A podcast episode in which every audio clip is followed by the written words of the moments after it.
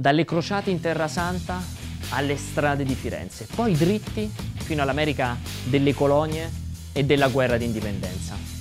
Con una trama che affronta diverse epoche e diversi protagonisti, Assassin's Creed è diventato uno dei franchise di maggior successo dell'ultima generazione. Sicuramente molto è dovuto ad una formula ben riuscita di azioni furtive ed esplorazione free roaming all'interno di svariate ambientazioni piene di fascino. Ma facciamo un passo indietro e vediamo come è nata e come si è evoluta quella che nel tempo sarebbe diventata la più grande serie che Ubisoft abbia mai realizzato.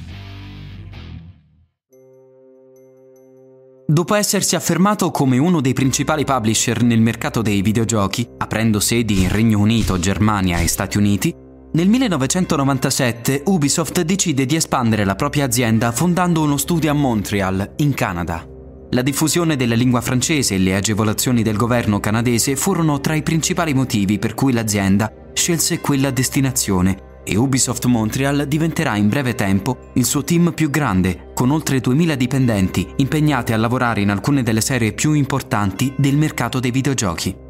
Infatti, dopo i primi anni spesi a realizzare giochi per bambini come Paperino Operazione Papero, gli studi canadesi passarono ad un progetto decisamente più ambizioso, come Rainbow Six 3 Raven Shield, ma soprattutto crearono la saga di Splinter Cell.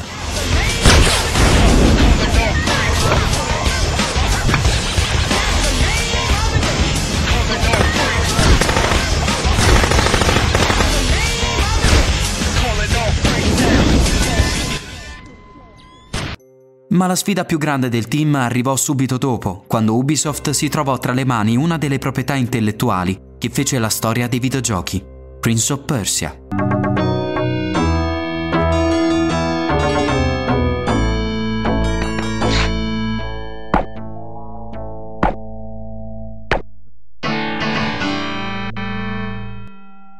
Devo ammettere che quando hanno annunciato un nuovo Prince of Persia in arrivo tre dimensioni su multipiattaforma del tempo, beh, mi ha fatto molto piacere tornare a calcare quelle atmosfere persiane con un principe sicuramente affezionato, come era ai tempi del 2D, e con questa particolarità del gameplay di riavvolgere il tempo, sicuramente sapevo che mi avrebbe dato delle emozioni diverse rispetto al resto. Allo sviluppo di Prince of Persia, Le sabbie del tempo, partecipò quel Jordan Mechner che a suo tempo creò il franchise ma le redini del progetto furono affidate al giovane creative director Patrice Desilets, che dopo aver lavorato per anni a videogiochi per bambini aveva finalmente la possibilità di esprimersi in un progetto AAA. Grazie ad un mix di ottime sessioni platform, combattimenti acrobatici e la possibilità di riavvolgere il tempo, Desilets riuscì non solo ad ammodernare con successo la serie di Prince of Persia, ma soprattutto portò nuova linfa al genere degli action adventure.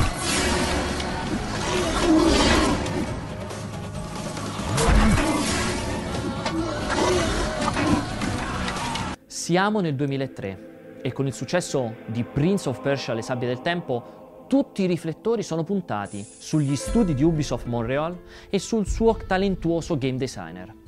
Ed è qui che la nostra storia entra nel vivo perché Ubisoft si accorge dell'enorme potenziale di Desilets e decide di affidargli uno dei suoi progetti di punta in grado di sfruttare a dovere l'ormai imminente nuova generazione di console, ovvero PlayStation 3 e Xbox 360. Mentre un altro gruppo era impegnato su Prince of Persia Spirito Guerriero, il team di Desilets venne incaricato di realizzare un'avventura del principe destinata alle future console. L'idea era quella di sfruttare il motore proprietario Anvil e utilizzare i nuovi hardware a disposizione per creare enormi ambienti e gestire un gran numero di persone su schermo. La possibilità di muoversi fra la folla e di esplorare un mondo aperto non erano però le uniche novità del nuovo Prince of Persia.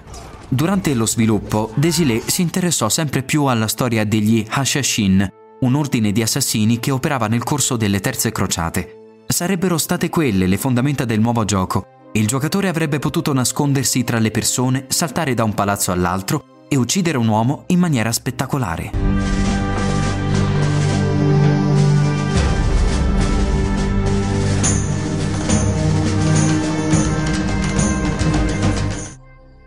C'era solo un problema, l'ambientazione e l'atmosfera si erano allontanati così tanto da quelli di Prince of Persia che l'unica soluzione fu quella di abbandonare il franchise e dar vita ad un nuovo marchio.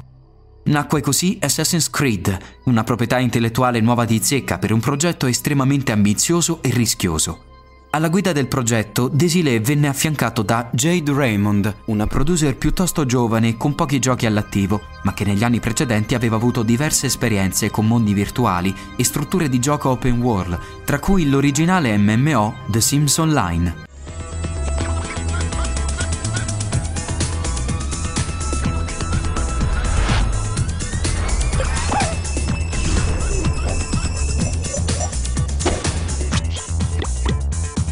Jade Raymond e Patrice Desilets erano legati da una potente alchimia.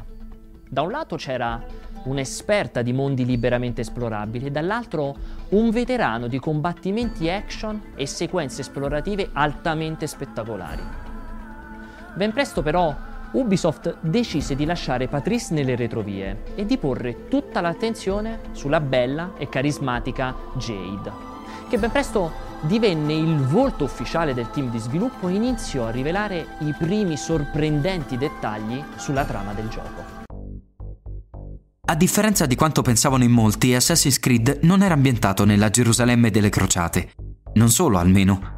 Il vero protagonista della storia non era infatti Altair l'assassino, bensì Desmond Miles, un barista del XXI secolo costretto ad utilizzare la tecnologia Animus, allo scopo di rivivere le memorie genetiche di un suo antenato, Altair appunto.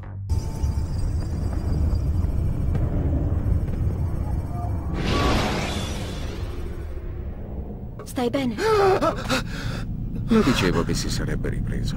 Bastardi! Via, via, le ha appena salvato la vita. Salvato la vita? Mi avete rapito, mi avete legato a quella cosa. Animus. È un Animus. Ma in pochi sanno che mentre il team di Desilé e Raymond era a lavoro sul primo Assassin's Creed, un altro gruppo interno a Ubisoft Montreal stava sviluppando un diverso capitolo della serie, in questo caso destinato ad uscire sulle console della precedente generazione, PlayStation 2 e Xbox. Secondo i piani iniziali il gioco avrebbe avuto una trama completamente differente, con una nuova ambientazione, nuovi nemici e un nuovo protagonista. Il progetto venne tuttavia cancellato per motivi mai confermati dallo sviluppatore e ancora oggi non è molto chiaro se gli elementi narrativi di quel gioco siano stati cestinati del tutto o se invece siano serviti da base per i capitoli successivi del franchise.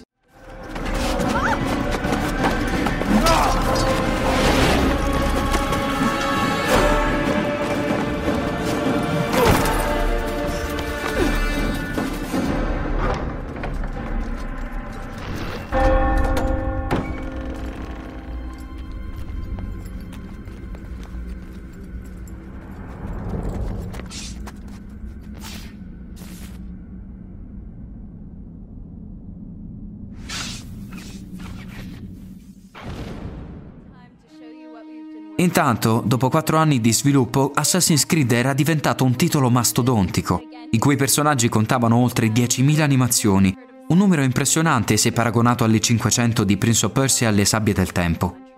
Inoltre, la possibilità di arrampicarsi sugli edifici aveva trasformato completamente il design del gioco e i mattoni di ciascun palazzo non rappresentavano più un abbellimento estetico, ma un vero e proprio elemento di gameplay con cui interagire. Andate con Dio!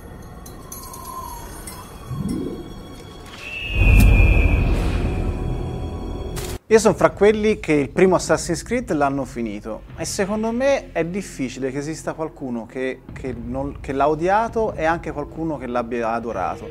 Cioè quello che si poteva adorare e farsi piacere tantissimo, tanto da aspettare il sequel, che è stato un successo incredibile, era l'atmosfera e questo personaggio che probabilmente resterà il più forte fra i nuovi personaggi che sono nati in questa generazione di console e di PC. Il primo Assassin's Creed era da un punto di vista stilistico quasi perfetto, era un, uno schiaffo in faccia, erano questi ambienti dettagliatissimi e enormi, forse non c'era tantissimo da fare, ma Ubisoft poi negli anni ha corretto alla grande il tiro ed è venuto appunto fuori un personaggio, una saga che lascerà il segno. Nel novembre del 2007 Assassin's Creed arriva sugli scaffali dei negozi e divide letteralmente la critica a metà. In molti lo definiscono un titolo fenomenale, elogiandone l'enorme libertà di movimento, il fascino dell'ambientazione e i controlli intuitivi. Altri invece lo reputano solo un gioco mediocre, noioso a causa della ripetitività delle missioni e della monotonia dei combattimenti. Ma a differenza dei critici, i consumatori sembrano essere invece tutti d'accordo e Assassin's Creed segna un record di vendite in Europa e Stati Uniti, tenendo testa ad altri colossi che uscivano nello stesso periodo, tra cui Call of Duty 4 Modern Warfare e Halo 3.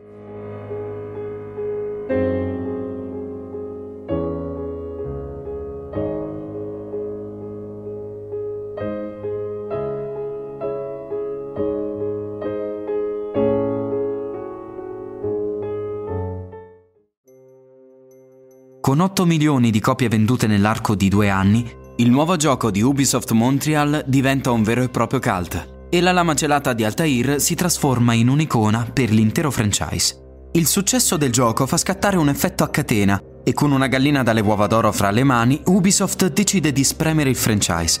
Neanche qualche mese dopo ed ecco che su Nintendo DS viene pubblicato Altair's Chronicles, un prequel diretto di Assassin's Creed in cui il touchscreen viene utilizzato per alcuni minigiochi originali.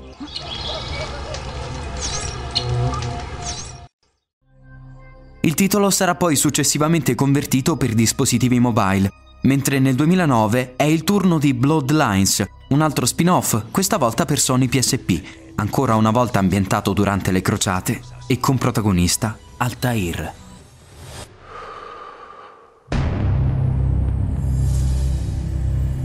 Nello stesso anno dell'uscita di Bloodlines, il gruppo capitanato da Jade e Patrice avrebbe però rilasciato anche un sequel ufficiale di Assassin's Creed.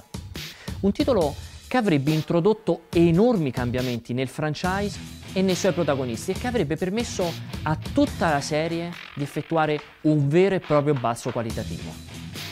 Noi però per ora ci fermiamo qui ma voi non vi allontanate troppo, perché molto presto torneremo per parlarvi di Desmond, di Firenze e di Ezio, i protagonisti di Assassin's Creed 2 e della seconda parte del nostro punto doc, la rinascita.